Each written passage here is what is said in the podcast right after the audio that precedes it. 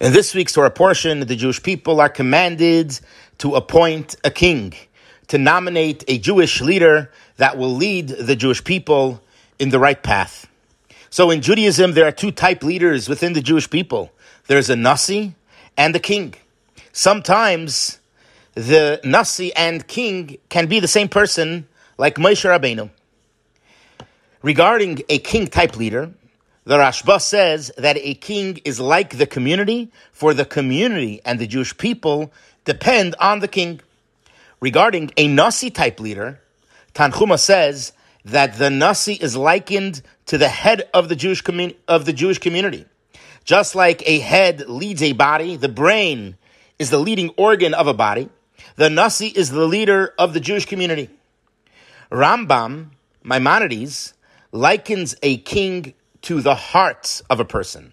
Just like a heart gives life to the body, a king gives, gives life to the nation. On this, the Rebbe asks, why is it that the Rambam refers to a king as the heart of the nation? It would be much more befitting to call the king the head of the nation, since the head is the organ, the brain is the organ that truly orchestrates life to all of the organs, including the heart.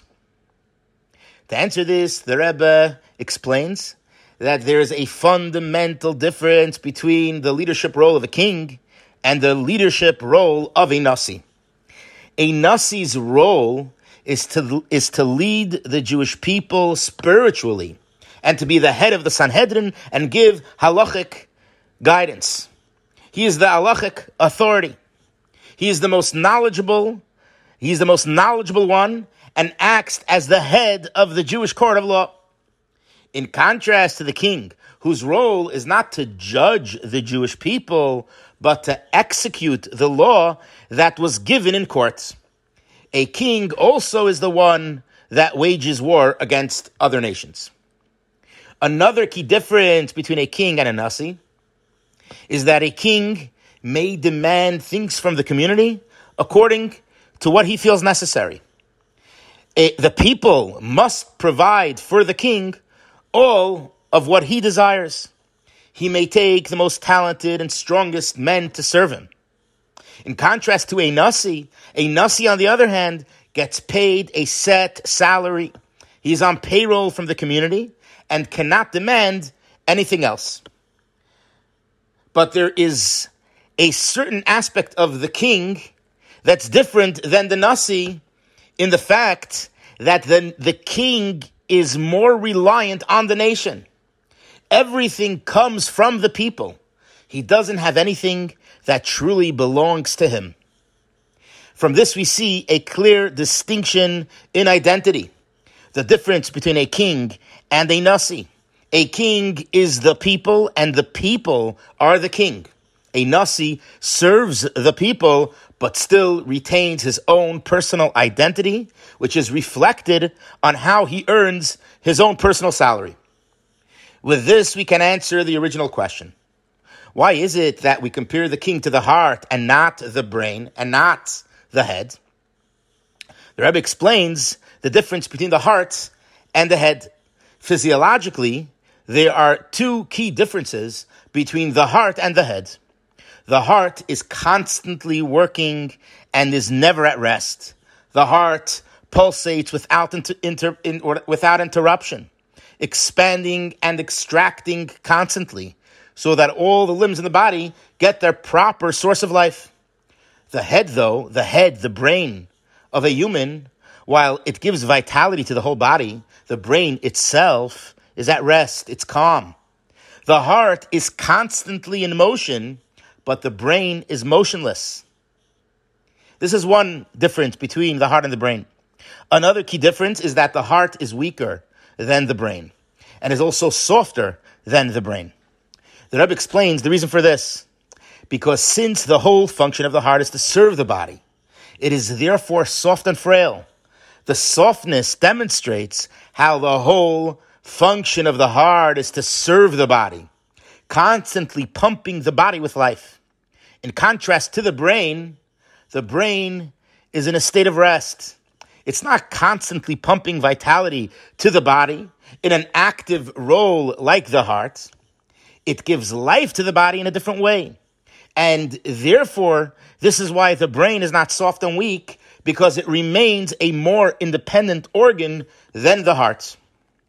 This is why a king is specifically compared to the heart of the nation and not the brain and not the head.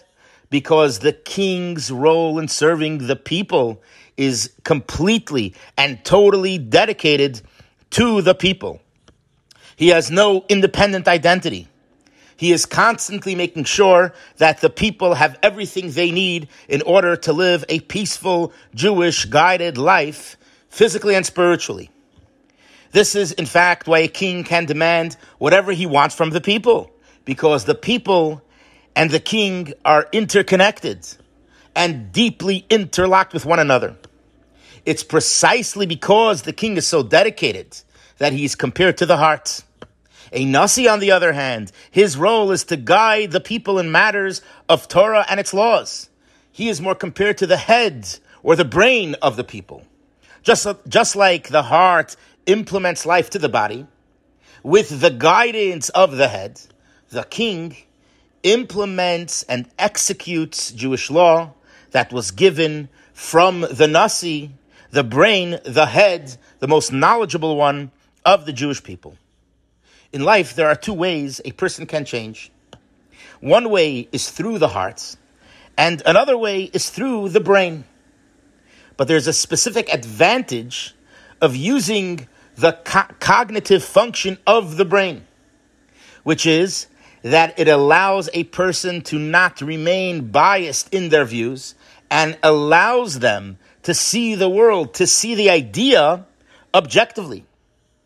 And to truly change, one has to remain detached from the idea.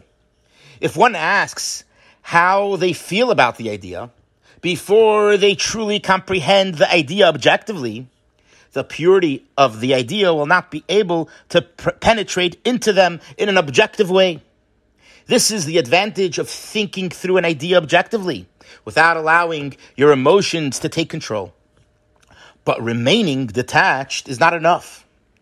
One must allow himself to feel the idea and to change because of the idea. And this can only happen when one is emotionally excited and charged about the idea.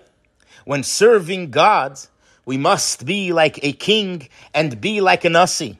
We must demonstrate cognitive thinking in an objective way and understand an idea in Torah to the fullest capacity of the idea and then implement it and get excited about the idea with a soulful and emotional connection. Wishing you a Shabbat Shalom.